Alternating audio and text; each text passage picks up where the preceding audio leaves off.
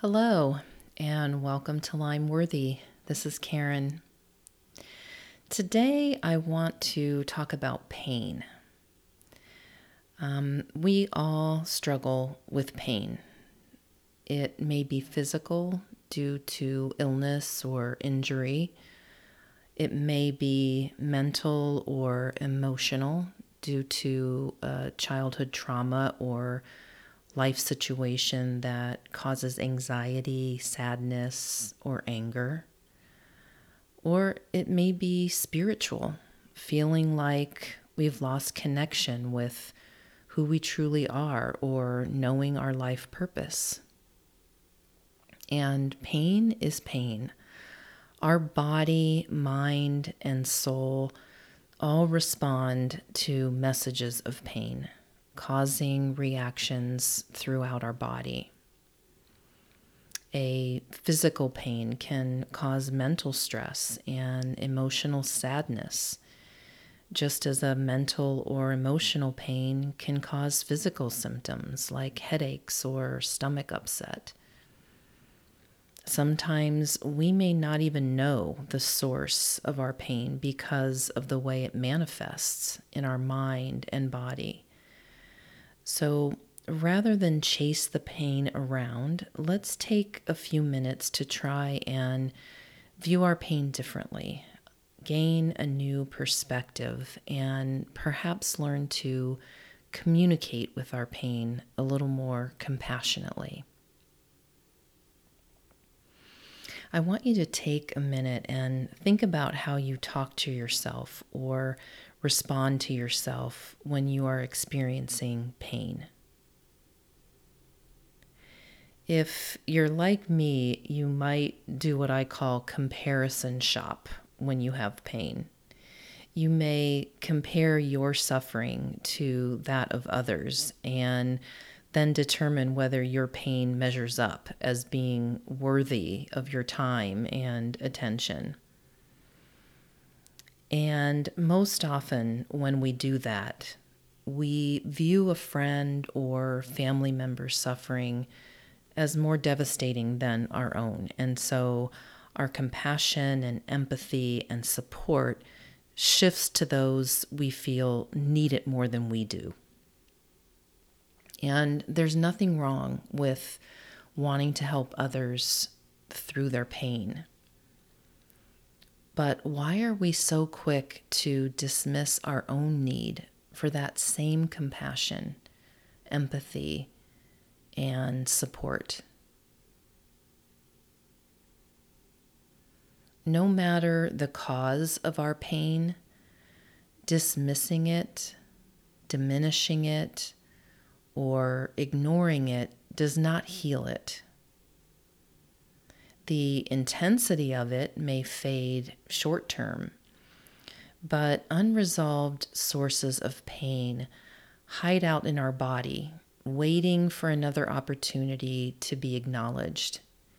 And sometimes in their persistence to be heard, they become louder in the way they present, with more significant physical, mental, emotional, and spiritual symptoms. So let's pause for a minute and spend some time observing how we communicate with our pain. Now, the next few minutes will be um, a little more meditative and self-reflective. So be sure that you have time in a space where you can just rest for a few minutes and kind of tune out the world around you.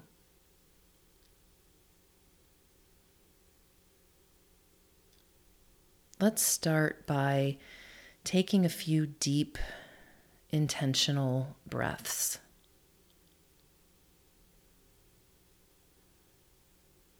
Lengthening your inhale and extending your exhale.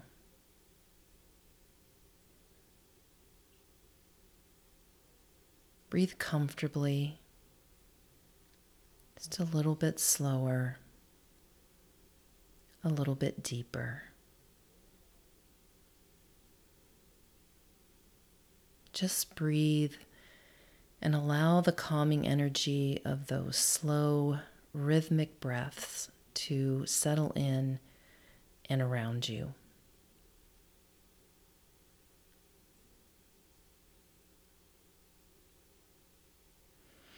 Begin to bring your attention to any physical pain you might be feeling. Name the physical ailments: joint pain, headaches, digestive issues, neck and back pain, wherever your body hurts physically. Allow those physical symptoms to be present, saying to yourself, my knees hurt, my head is throbbing, I have no energy. Name whatever physical pain you are feeling.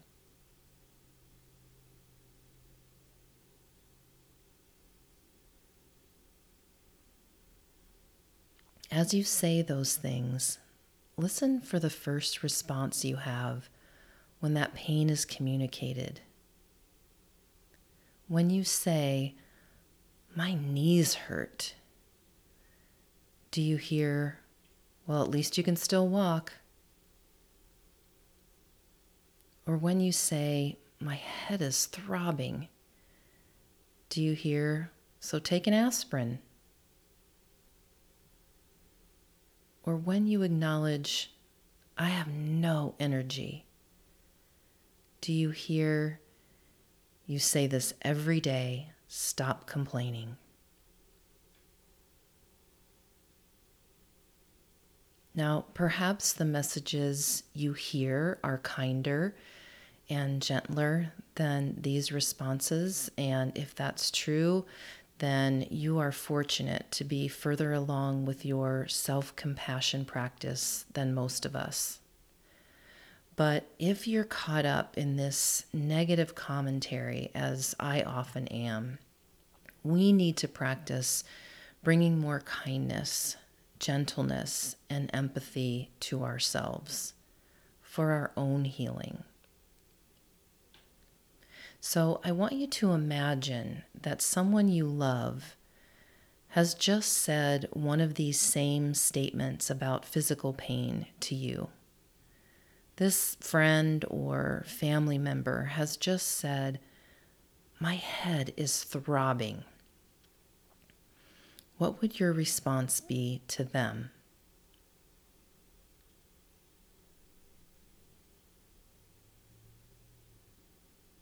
I bet it sounds more like, I'm so sorry. You must be really uncomfortable. Can I get you anything? When we acknowledge our pain with the same empathy and compassion that we would give to someone we love, we create an internal energy for healing that is accepting, loving, and comforting.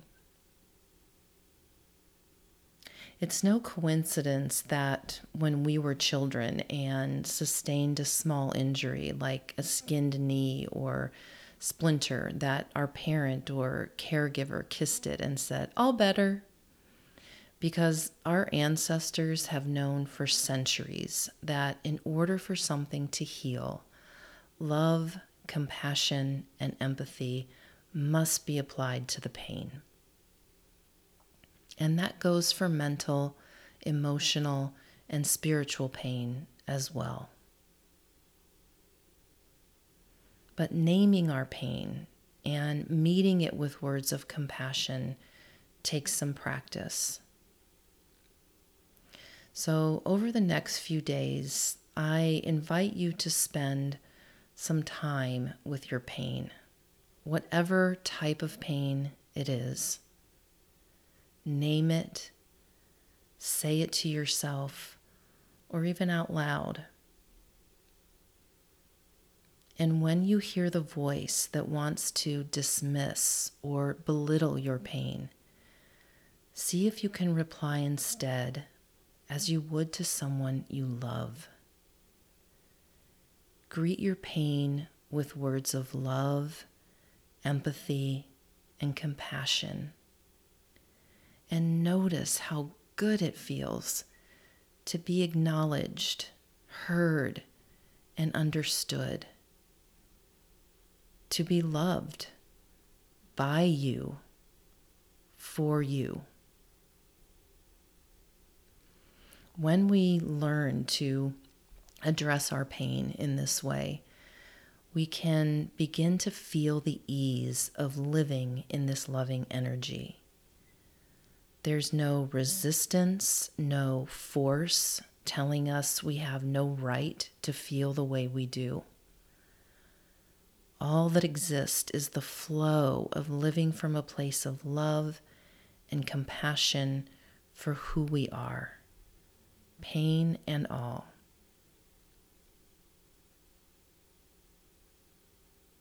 So thank you for listening today, for taking time to practice compassion for yourself, for your pain.